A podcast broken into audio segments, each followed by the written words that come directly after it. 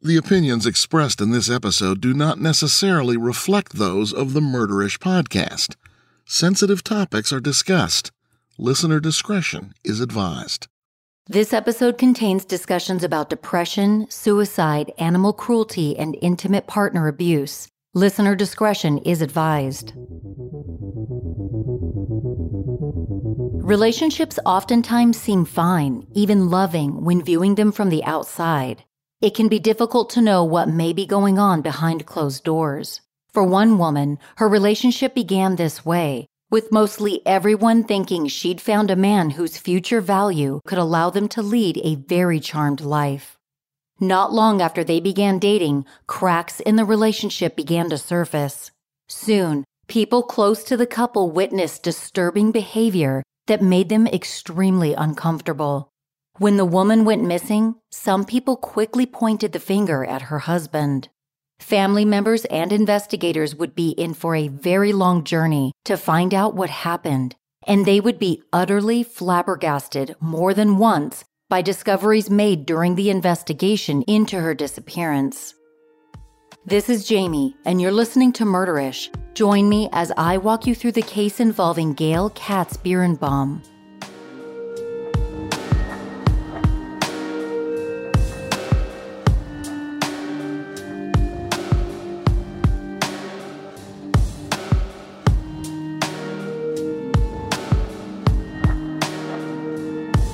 The Upper East Side of Manhattan is a place of whimsy, opulence, and wealth.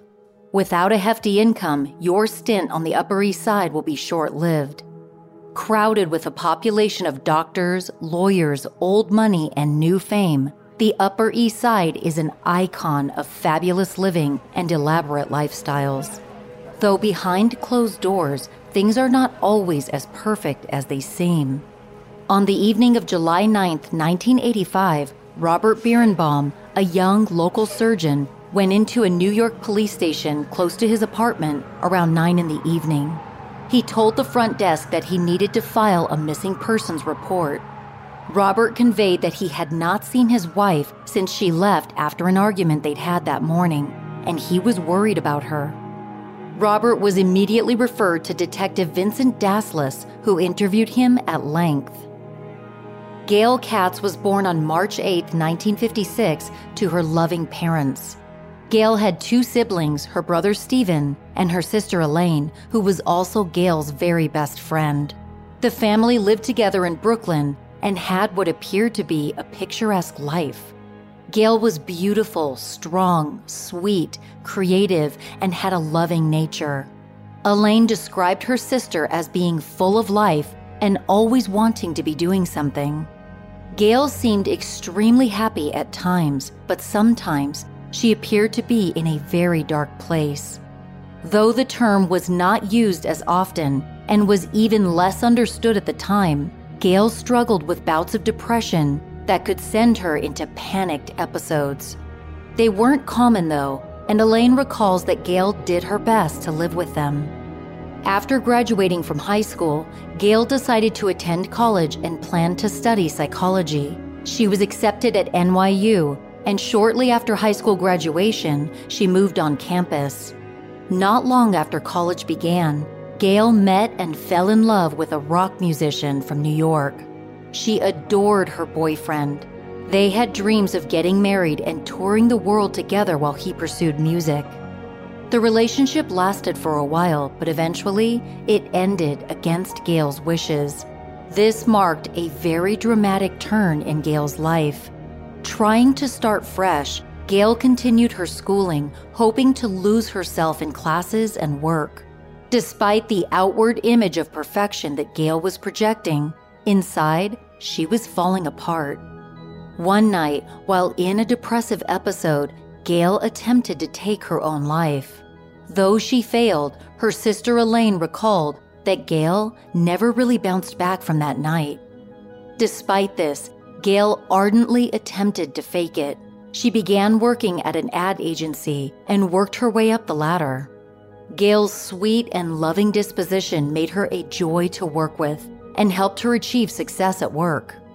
It wasn't long after starting her career before Gail was introduced by some friends to Robert Bierenbaum, a medical student in the area. Robert was everything a parent could hope for. He came from a good family, had amazing future value, and would be able to provide for himself and his family with abounding ease. After meeting Robert, Gail fell in love quickly. Robert Bierenbaum grew up in West Orange, New Jersey, where he lived with his upper middle class family. His father worked as a local physician. Robert was a brilliant student who soared above and beyond the expectations of a typical high school student.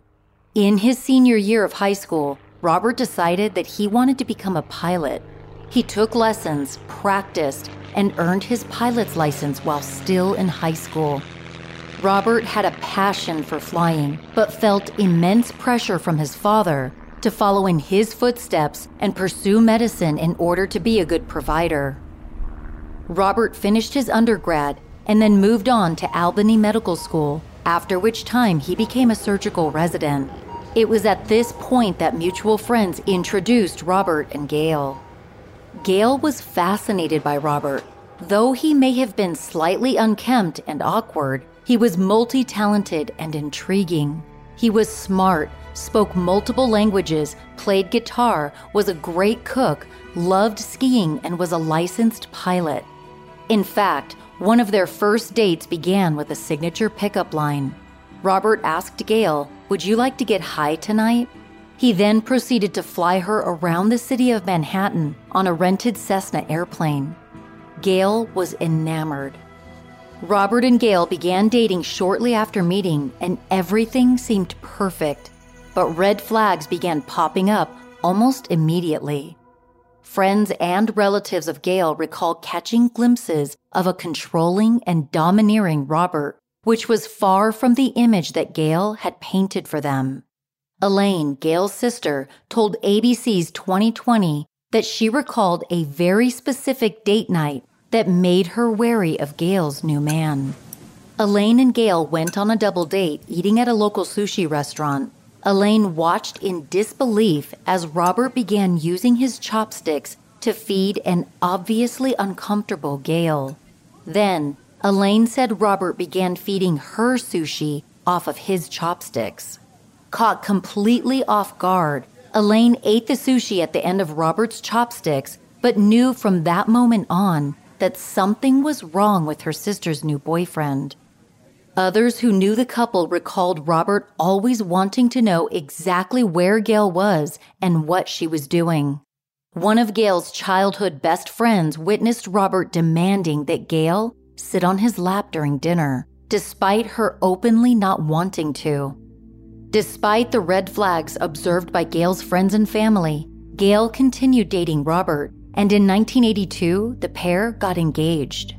Elaine, however, was still apprehensive about the match. Gail assured her sister that she would be okay and that regardless of the weird things that Robert does, she was kind, loving, and smart enough to make everything work out. This facade would only last a short time. Late one night, Elaine received a call from Gail, who was frantic and begging her to come over. Elaine immediately headed over to Gail and Robert's apartment, where she found Gail standing outside on the sidewalk, sobbing and holding her cat. Elaine asked Gail what was wrong, and Gail told her that Robert had tried to kill her cat. Apparently, he had become jealous over the love and affection that Gail had been showing her cat. Gail said that Robert took her cat into the bathroom and held its head underwater. Gail rescued the cat, called her sister, and ran out the door. This was not the first time Robert had done this either. Gail was aware that Robert had killed a cat belonging to his ex girlfriend while they were dating. Robert said it was accidental, but after this incident, Gail knew better. Gail begged Elaine to take her cat to avoid Robert hurting it again. Then, much to Elaine's disappointment, Gail told her that she was going back upstairs to be with Robert. Elaine pleaded with her sister, asking her to leave Robert once and for all and telling her that this only went to show that Robert was a violent person who could also harm her. Gail reassured her sister that Robert was just jealous about the cat, and with it gone, things would go back to normal. Hesitant, but unsure of what else to do, Elaine took the cat and left Gail to return to her apartment. On August 29, 1982, Robert and Gail got married. The pair began their extended honeymoon in Crete, Greece, and then returned home to New York to live the upper class lifestyle they had always dreamed of. The couple traveled with friends a lot, and Gail adored their lifestyle. It wasn't long, however, until there was major trouble in their relationship. In January of 1983, Robert and Gail moved to an apartment on the Upper East Side. Living on East 85th Street, the couple were staying in the hub of upper class New York, though not without some financial help. Robert's parents had agreed to pay their rent while Robert was in residency at Maimonides Medical Center. After he finished his residency, Robert had dreams of opening his own practice. Despite their rent being covered, money was tight in the Bierenbaum household. As a resident, Robert wasn't making enough to support their lifestyle, and Gail was still in school. To help with finances, Gail posted an ad to work as an assistant. Soon, she found herself working for an Upper East Side woman. After that, she began working for Francesca Beale, a hotshot attorney. Outsiders would easily believe that Gail and Robert had a picture perfect life, but those close to the couple, both geographically and relationally, knew otherwise. Neighbors of the Bierenbaums recalled that Gail would frequently come over to do schoolwork while her husband was home. One neighbor in particular said that Gail confided in him that she would get really nervous trying to do schoolwork with him at home. She also told him that Robert was becoming verbally abusive and would scream at her endlessly for the slightest trespass. Gail's friends and family were horrified when they began to hear about laws that Robert began to implement for Gail. These laws included how she could dress, how she should speak to him and others, and what she was allowed to do. Elaine Katz recalled from multiple sources the extent of control Robert wanted. One incident in particular perfectly demonstrated this. While Elaine was at her sister's apartment, Gail stood up and walked over to the wall to turn a light switch on. Robert met her at the wall, caught her hand in his, and stopped her, then turned the light switch on himself. It was obvious that he wanted total control over Gail. A year into their marriage, Gail became more open about being unhappy in her relationship with Robert. She told her sister and friends that Robert was controlling, demanding, and absent. Neighbors also complained that Gail and Robert fought frequently and loudly. Then, one day, a fight broke out between the couple that exposed the level of dangerous violence Robert was capable of. One of Robert's most ardent laws for Gail was that she was not allowed to smoke cigarettes. However, with the stress of a failing marriage, tight finances, and difficult schooling, Gail would regularly smoke outside on their balcony while Robert was at work. On November 9, 1983, Gail thought that Robert had left for work. She headed out to the balcony to smoke. Suddenly, Gail heard a door open behind her and quickly realized that she was not alone. Standing in the living room, Robert saw Gail with a cigarette in her hand. This enraged him. With frightening ease, Robert bounded over the living room furniture, crossing the room with a terrifying quickness.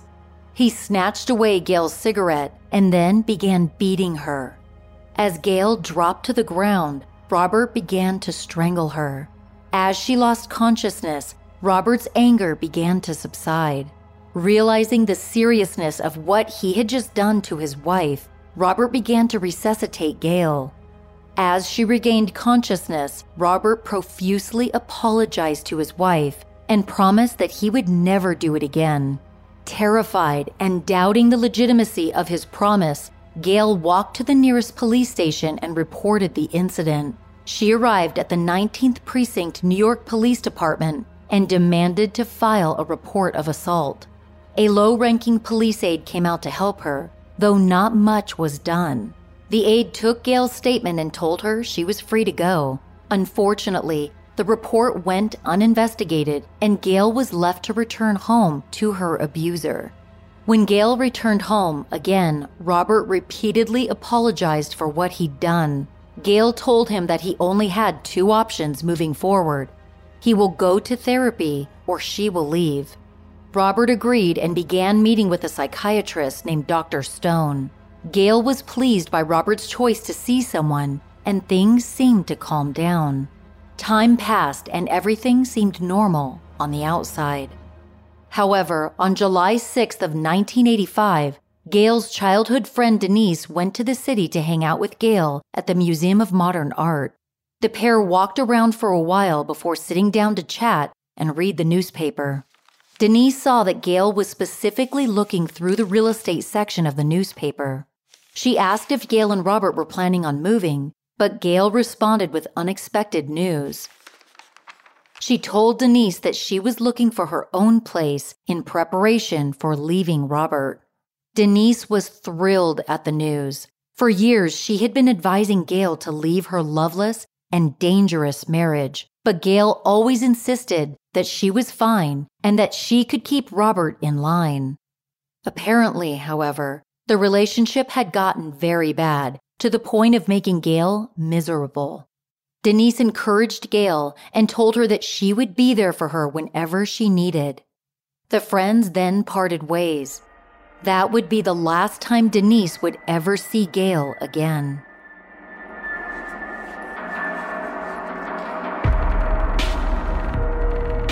I'm wearing Warby Parker eyeglasses as I record this. These are my third pair. Now I have a pair for my nightstand, my car, and my office. I'm a little obsessed.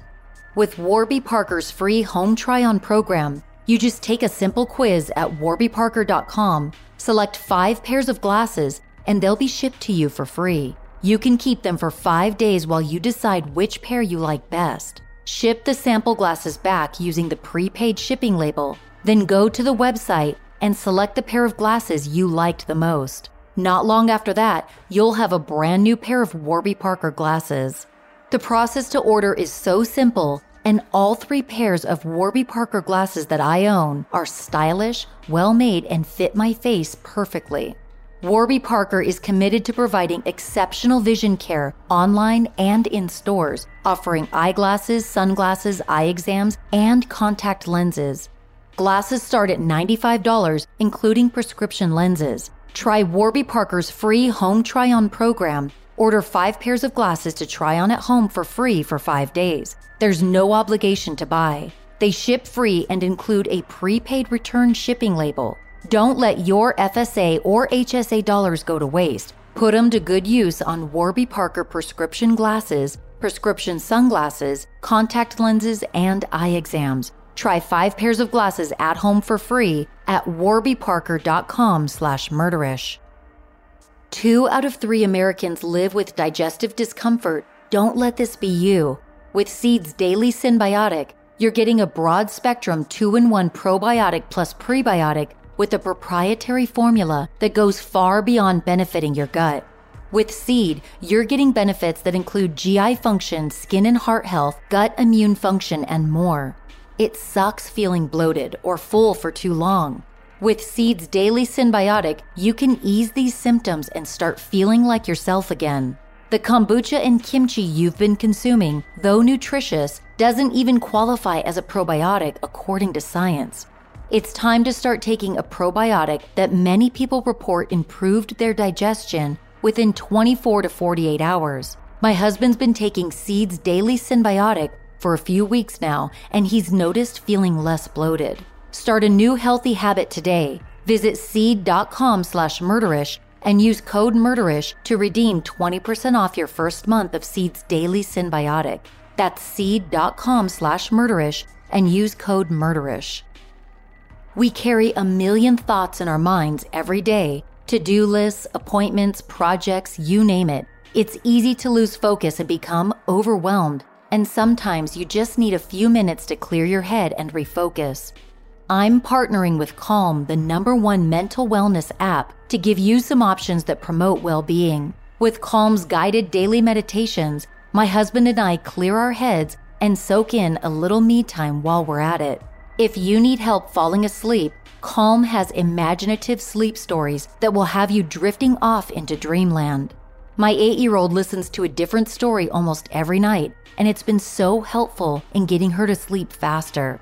Do what over 100 million people around the world have done and use Calm to sleep more, stress less, and live better.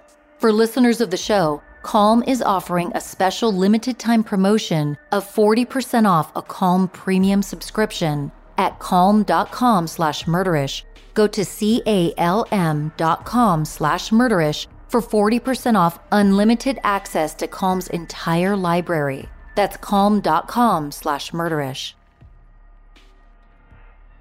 The morning of July 7th began like any other day. Gail and Robert talked through their day, which included a birthday party for Robert's nephew. According to neighbors, however, there was an incredibly loud fight that occurred sometime mid morning.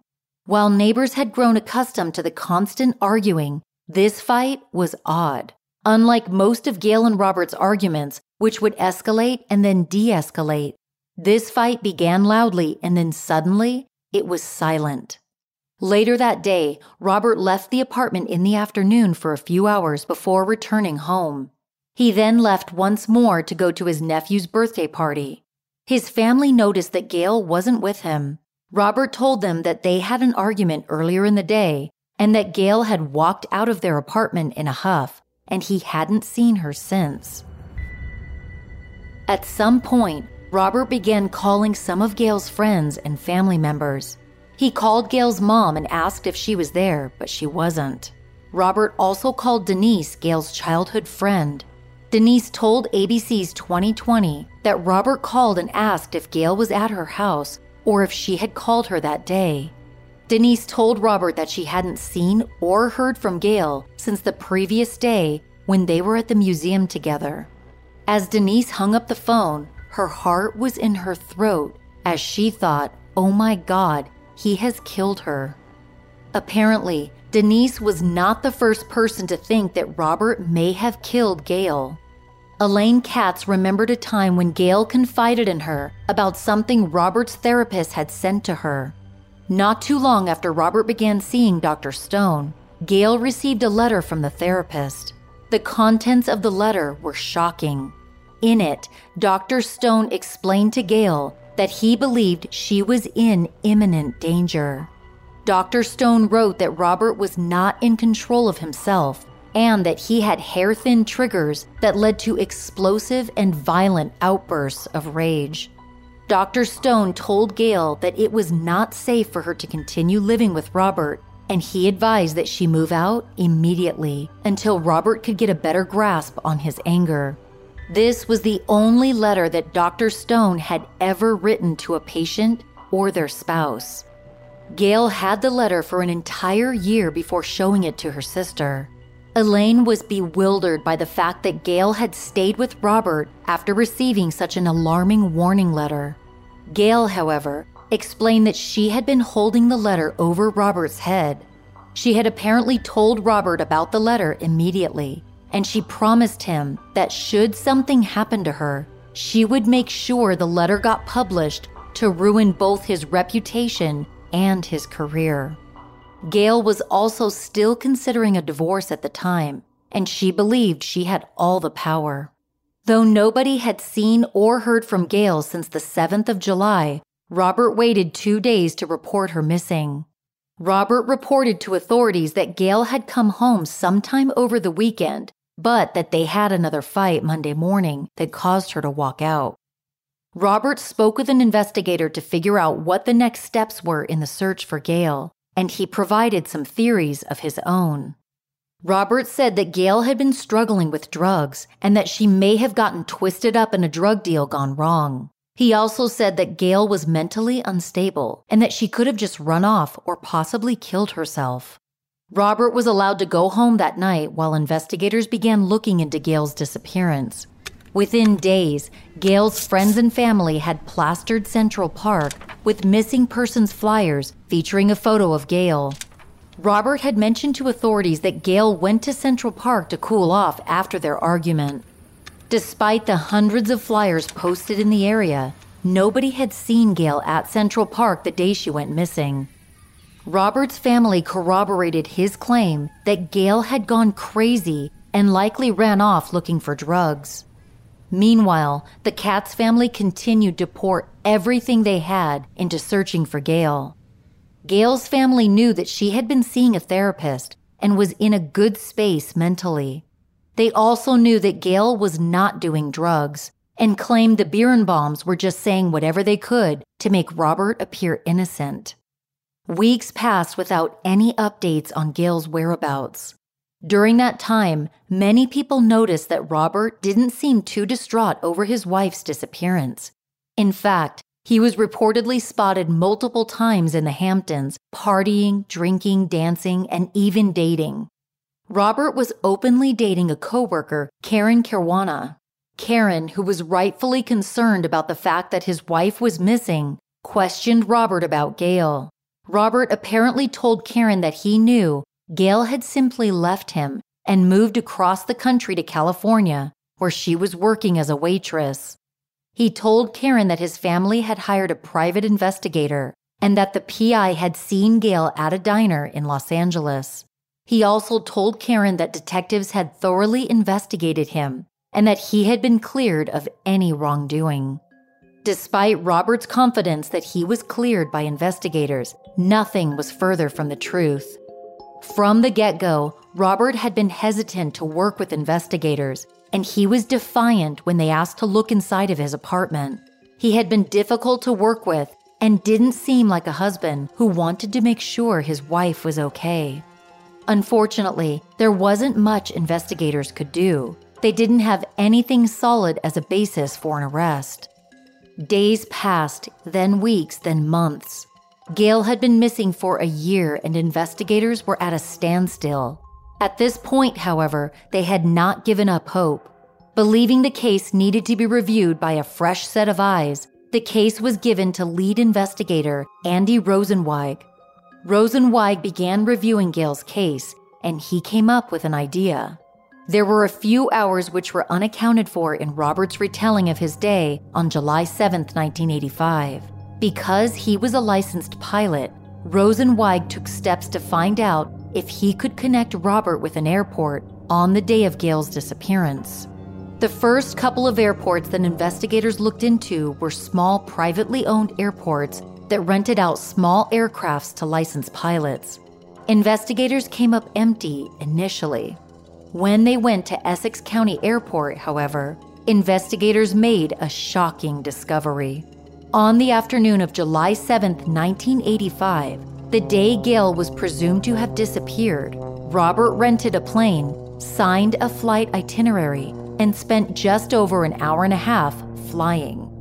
Not only did they have witnesses who spoke with Robert that day, they also had a flight log that was time stamped, dated, and signed by Robert.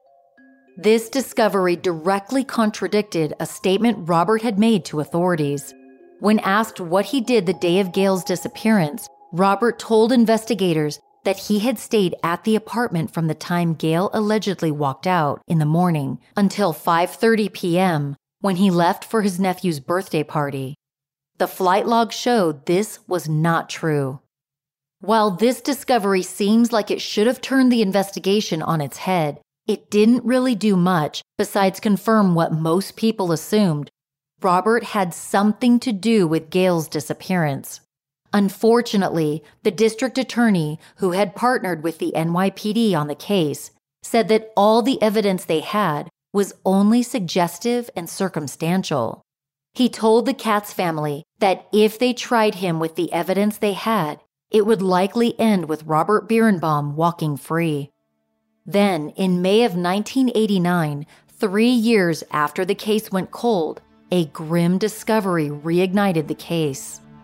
Police were called one morning when the torso of a woman with no arms, legs, or head washed up on the shore of Staten Island just north of the Verrazano Narrows Bridge. Thinking it may belong to Gail, Authorities sent for an x ray of the torso, and it was quickly deemed a match. Unfortunately, investigators could not glean any useful information from the body in order to build a strong enough case against Robert. With nothing more than circumstantial evidence to go off of, Gail's disappearance case was shelved. Though this devastated her family, they never stopped working to bring Robert to justice. Gail's sister Elaine made it her personal mission to ensure that Robert's life was haunted by Gail. Elaine would call any employer of Robert's and tell them what happened to his wife. She would clip newspaper headlines about him and send them to his coworkers and neighbors. She even called Robert's home phone and left messages telling him that she would not rest until he was behind bars.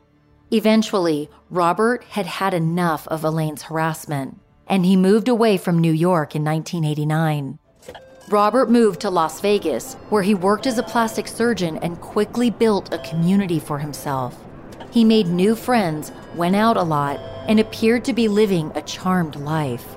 Robert still loved flying and would go any chance he got. In December of 1989, Robert met a woman at a party, Stephanie Youngblood, who worked as a chiropractor in Vegas. The pair hit it off quickly and made plans to see each other again. One night, Robert called Stephanie and asked, Would you like to get high tonight? Stephanie, unaware of Robert's past, agreed to fly around Las Vegas with him. Pretty soon, the duo began dating. Everyone in Vegas who knew Robert found him to be secretive about his past. While in his apartment, Stephanie saw a suitcase that had a luggage tag on it that read Gail Bierenbaum. Thinking this was his sister or another family member, Stephanie asked who Gail was. Robert fell silent and refused to speak about it. Soon after, however, Robert tearfully told Stephanie a tale of his first wife, Gail, who rushed out of their apartment following an argument, abandoning him forever. Stephanie believed Robert and avoided the sensitive topic from then on, and they continued dating without much incident. Robert and Stephanie would go on trips with friends often. They would party on weekends and worked hard during the week. During this time, Robert became very philanthropic and charitable. Once a year, he would fly his own airplane down to Mexico and perform corrective surgery on children born with cleft palates. This was a far cry from the Robert who lived in New York. After a year and a half of dating, Robert proposed to Stephanie. One night, while they were eating, Robert handed Stephanie a fortune cookie that had an engagement ring nestled inside. Surprisingly, Stephanie turned down the proposal. She told Robert they wanted two different things out of life. Robert wanted children and a big family, and Stephanie didn't. She didn't want to burden him with their incompatibilities, so she declined Robert's proposal. Despite her rejection, Robert continued seeing Stephanie. And up to this point, Robert seemed like a great guy. He was kind, hardworking, fun, and took care of others. After turning down his proposal, however, Stephanie began seeing cracks in Robert's shiny new exterior. Stephanie had a friend who claimed to be a psychic and a palm reader. Anytime they would hang out with her, Stephanie noticed that Robert was unusually distant and quiet. There were a few other incidents that alarmed her. One particular day, Robert and Stephanie, along with a couple of other friends, went for a quick flight around Nevada. Upon landing, Stephanie accidentally bumped into the side door. Robert seemed to flip a switch, immediately screaming at her, looking as though he was going to hit her. Another trip ended similarly. Robert and Stephanie were on a friend's yacht enjoying lunch. One of the attendants was getting a glass of red wine for Stephanie when suddenly the wine began spilling out of the bottle and onto Robert. Robert's demeanor immediately shifted into one of rage, but his anger was not pointed at the server. Rather, Robert began yelling at Stephanie. In an eerily similar chain of events, Stephanie demanded that Robert see a therapist if he wanted to continue dating her. Robert agreed, and soon after, Stephanie received a call from his therapist who told her she was in danger if she didn't leave him immediately. Just like Dr. Stone did for Gail, Stephanie acted quickly and broke up with Robert. After that, Robert began serial dating woman after woman. He would date someone for a few months, propose quickly, be rejected, and then move on to another woman. He continued this pattern for a couple of years before meeting Janet Scholet, a gynecologist in Las Vegas. In June of 1996, Robert and Janet got married and went on to have a daughter together. At some point after they got married, Janet was offered a job in Minot, North Dakota, a smaller town in need of new doctors. Janet and Robert agreed to move there together and start a new life. At first, Robert did not fit in very well, but he quickly made news as a small town hero. At the North Dakota State Fair, a small boy was bitten on the head by a tiger that slipped away from its owner's hold. The boy was about to be taken by helicopter to the nearest hospital, which would take precious time. Luckily, Robert happened to be in the area and was able to take the boy to his own medical practice, where he reattached his ear and ensured that his eye was still in place. Robert saved the boy's face and became a small town hero lauded by locals. Robert's life seemed to be perfect. He had a successful wife, a booming career, and a daughter. But his dark past would eventually come to light. Though Robert had clearly moved on, back in New York, people still held out hope that one day he would be brought to justice. One of those people was Detective Andy Rosenzweig. The NYPD had been trying to implement a new unit that could review cases that had gone unsolved for many years. What would later be known as the Cold Case Unit began with a couple of detectives named Steve Sirocco and Dan Bibb. Rosenzweig approached Sirocco and Bibb and asked if they would take a look into Gail Katz Bierenbaum's case to see if they could find something that he just couldn't. Sirocco and Bibb looked through the case file and got to work investigating it immediately. The case was officially reopened, which was met with mixed feelings by the family. While they very much wanted justice for Gail, the family had already laid her to rest, and it had taken them years to find any sense of peace. Reopening the case would open old wounds, but they were willing to do it if it meant the possibility of convicting Robert. In order to get answers, detectives decided they needed to take a drastic step. They needed to exhume Gail's body. When the torso was originally found, there wasn't a lot of testing that could be done on it. Still, the new detectives believed this step was needed as they believed that testing it for DNA now could be fruitful. Elaine and her brother Stephen had Gail's body exhumed and sent for testing. When the DNA test results came back, detectives and Gail's family were dealt a huge blow. It was discovered that the torso did not belong to Gail. The body the Katz family had laid to rest years prior belonged to someone else. The news was absolutely devastating and made for an awful reopening of Gail's case. Sirocco and Bibb were undeterred. They continued investigating with vigor, interviewing people close to Robert before and after Gail's disappearance. They even flew to Las Vegas to interview Stephanie Youngblood, Robert's ex. Sirocco and Bibb knew that Robert had moved on and appeared to be living his best life. They were determined, however, to make sure he knew they had not forgotten about him. When the detective showed up at Robert's front door to ask for an official statement, he was shocked to find out they were still looking into Gail's case. Sirocco and Bibb had not collected much additional evidence in their reinvestigation, but they were hell bent on bringing it to trial armed with quite a bit of circumstantial evidence, as well as many witnesses willing to testify to Robert's violence and uncontrolled anger, the case was finally brought to court. In September of 1999, a grand jury indicted Robert Bierenbaum for the second degree murder of Gail Katz Bierenbaum.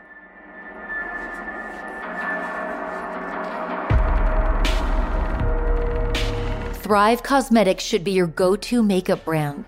Not only are their products made with clean, skin loving ingredients, Thrive's clinically proven formulas will highlight your features in all the right ways and improve your skin over time.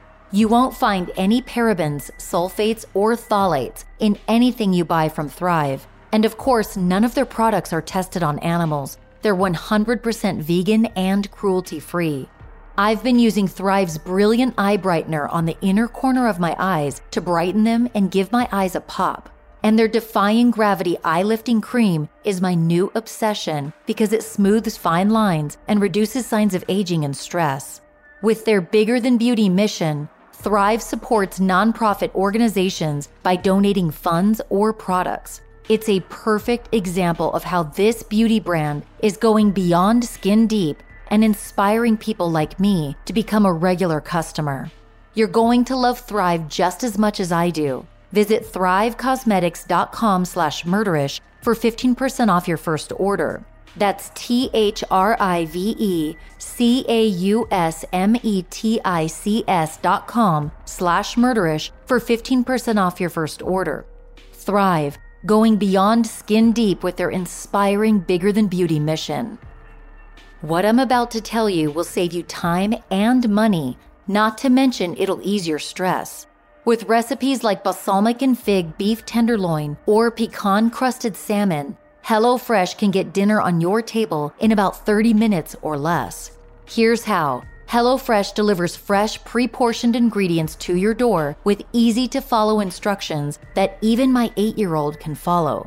On average, people save $65 per month with HelloFresh versus grocery shopping, not to mention the time saved shopping for so many items at the store. One of my favorite cold weather HelloFresh meals is the chicken sausage and sweet potato soup, which my entire family devours whenever I make it. With HelloFresh, I have more time to chill with my family, binge my favorite TV shows, or just watch funny cat videos on social media. Go to HelloFresh.com slash Murderish14 and use code Murderish14 for up to 14 free meals and three free gifts. That's HelloFresh.com slash Murderish14 and use code Murderish14 for up to 14 free meals and three free gifts. HelloFresh, America's number one meal kit. For those close to the case and living in New York, this was the goal that they had been working toward since the moment Gail went missing. For those who only knew Robert after he moved to Las Vegas, his indictment came as an utter shock. They only knew Robert to be a caring doctor, though a bit eccentric, who helped many people. They could not imagine him being capable of inflicting harm on anyone. Soon after the indictment, Robert voluntarily returned to New York to turn himself in to authorities. The press surrounded Robert and his attorneys any chance they could, but Robert remained silent and refused to comment when asked if he murdered his wife. Robert's trial began on September 18, 2000, with Judge Leslie Crocker Snyder presiding. Snyder was known for being a no nonsense judge. The prosecution, led by Daniel Bibb, knew they had a very tough road ahead, given that they were presenting a murder case with no body and only circumstantial evidence.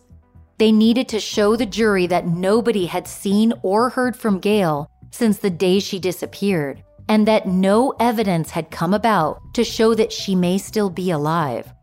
After she disappeared, there was no activity on her bank account or credit cards. In order to convince the jury, they also needed to show them that Robert had a propensity for violence. Detective Dave Sirocco was called to the stand. He began by telling the jury the truth. They had no hard evidence. Everything they had was circumstantial. But he assured them that by the time the trial was over, he would show them just how dangerous Robert truly was. The defense, led by David Lewis, told the jury there was no evidence to confirm that Gail Bierenbaum was even dead. They alleged that it was much more likely she had run away after becoming unhappy and mentally unstable. The prosecution was dealt a significant blow when Judge Crocker Snyder ruled that the letter written by Dr. Stone and sent to Gail was not admissible due to patient client privilege. This was huge, as it was one of the only pieces of physical evidence that could prove Robert had a violent nature. Though the letter itself could not be presented, anyone who had knowledge of the letter could testify to its contents. Luckily, Gail had told a couple of people about the letter before her disappearance. Elaine Katz was one of those people, and the prosecution called her to testify about it and other observations she'd made regarding her sister's relationship with Robert. Elaine, of course, was eager to help the prosecution in any way possible. On the witness stand, Elaine testified to the many odd interactions she had with Robert, the times when Gail called her crying because of his violent actions, and his indifferent behavior in the face of Gail's disappearance. The defense, however, painted Elaine as a scorned sister, a wannabe vigilante who was trying to persecute an innocent man just to make herself feel better. The prosecution then presented the flight log evidence. The Essex County Airport flight log was signed by Robert and dated for the afternoon of Gail's disappearance. By the time Robert's case got to trial, it was obvious that someone had attempted to change the number 7 in the date to a number 8. But the number 7 was clearly evident in the handwriting. The prosecution claimed the signed and dated flight log proved that Robert was flying somewhere over the Atlantic Ocean during the time he claimed to have been home, waiting for Gail to return to their apartment. The prosecution alleged that Robert had taken Gail's dead body on board the plane and threw it out over the Atlantic, never to be seen again. The defense tore this idea apart. They claimed there was no physical way for a man to fly an airplane over the open ocean then lift a 110 pound body and throw it out of an airplane door while going 100 miles per hour. The prosecution was prepared for the defense to rip their theory to shreds if they couldn't prove it was possible.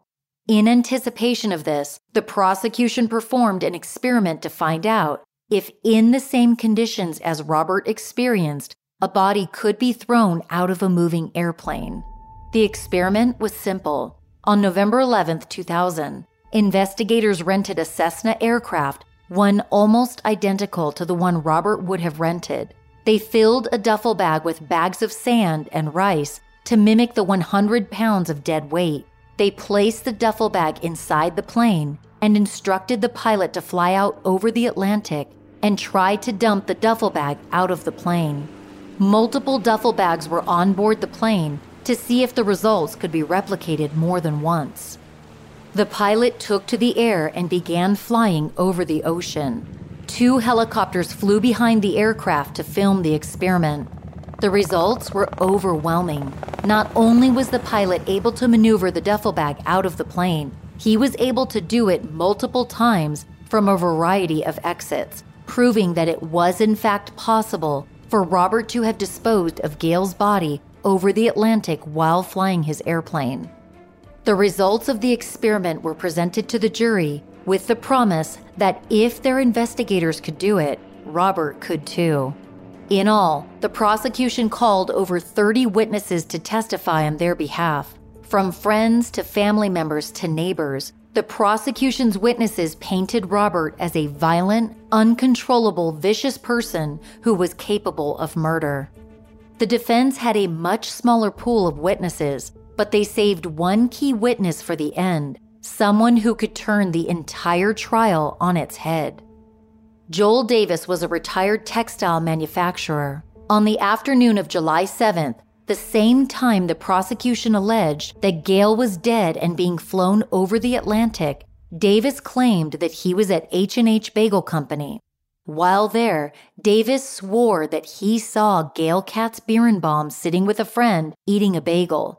If this testimony was found to be true, it would overturn the prosecution's entire case.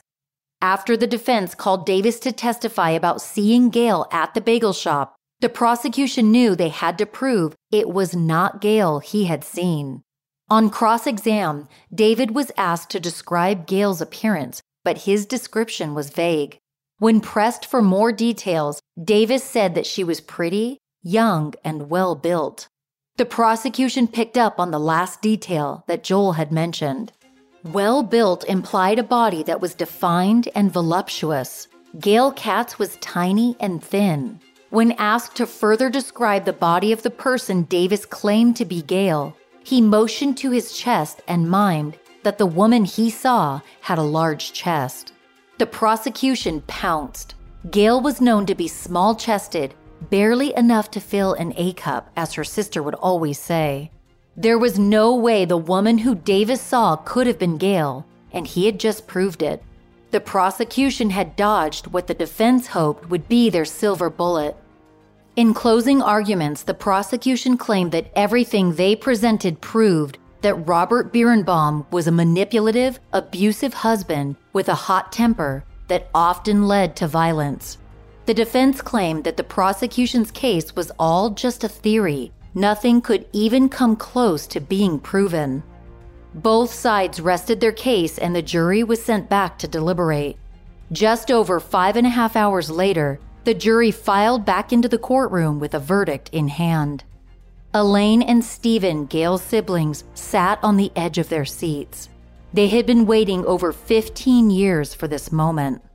Robert Bierenbaum rose as the verdict was read aloud. On the count of murder in the second degree, Robert Bierenbaum was found guilty. The Katz family collapsed, overwhelmed with relief, realizing the fight they had been in for years was finally over. Stephen Katz told reporters outside of the courtroom that the feeling was indescribable. As news made it back to the residents of Minot, North Dakota, that Dr. Bierenbaum had been found guilty, the town was shaken. Despite the Katz family's assurance that Robert was the man that had murdered Gail, Many people walked out of that courtroom wondering if an innocent man had just been declared guilty. Robert was facing a sentence of 25 years to life in prison. However, he was an odd case.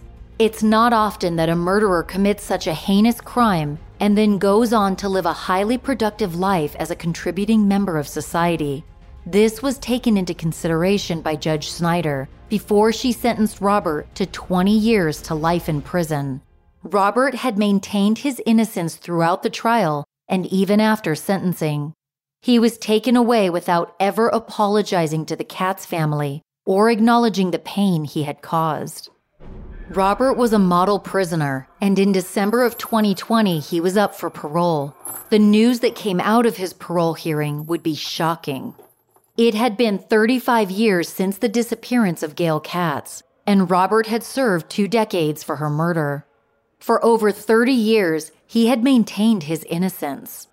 On December 30th of 2020, Robert attended his first parole hearing. In a misguided effort to prove to the parole board that he had changed and achieved personal growth in prison, Robert confessed. He told the parole board that on the afternoon of July 7, 1985, he and Gail had gotten into one of their regular arguments. Apparently, Gail didn't want to attend Robert's nephew's birthday party, but Robert had insisted she go. As usual, the argument grew into a screaming match, and Robert had had enough. He claimed that all he wanted was for Gail to stop screaming at him, so he attacked her. He knocked Gail over and began strangling her until she was no longer making noise. Like he had done before, Robert realized the gravity of the situation and began trying to resuscitate Gail. When that didn't work, he panicked. Not knowing what to do, Robert stuffed Gail's body into a duffel bag and headed straight for the airport.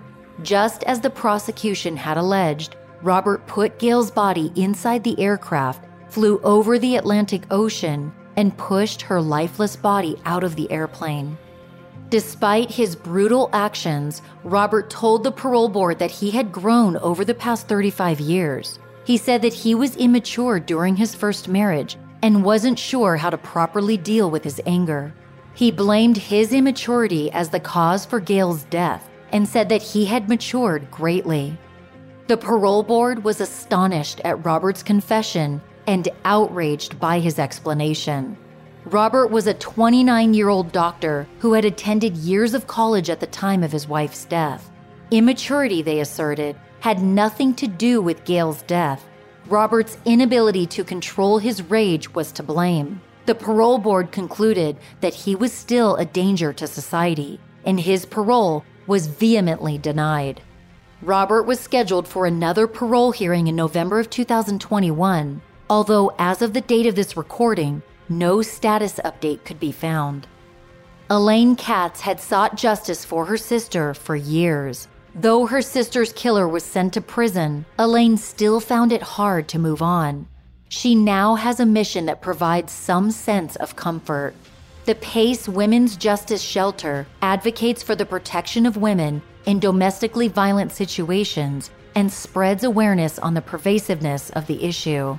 Elaine frequents the shelter and educates families regarding what domestic violence might look like for their loved ones and how they can help remove a loved one from a violent situation before it's too late.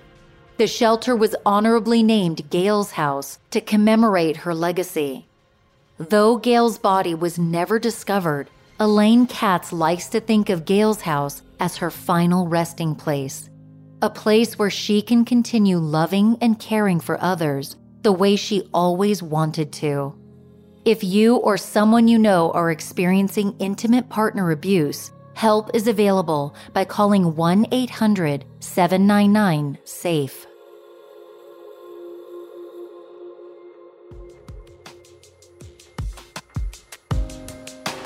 Thanks for joining me on this episode of Murderish. I'll be at CrimeCon in Las Vegas next year. Visit crimecon.com to purchase your badge. Use promo code Murderish for 10% off of a standard badge. I really hope to see you guys there. If you have 60 seconds of free time, do me a big favor and rate and review Murderish in your favorite podcast app. Positive ratings and reviews help new listeners find the show. Also, follow me on Instagram at Murderish Podcast. You can also find me on Twitter and Facebook. Check out murderish.com if you want to buy murderish t shirts, face masks, coffee mugs, and more. If you want more murderish content, go to murderish.com and click the link to go behind the scenes and become a Patreon subscriber. Patreon subscribers get immediate access to bonus content as well as other cool perks. Murderish sound design and audio editing is by Justin Hellstrom. Some of the music was composed by Nico of We Talk of Dreams. This episode was researched and written by Lincoln Edgman. Visit murderish.com for a list of sources used for this episode. As always, Ishers, thank you for joining me on another episode of Murderish. And remember, listening to this podcast doesn't make you a murderer, it just means you're murder ish.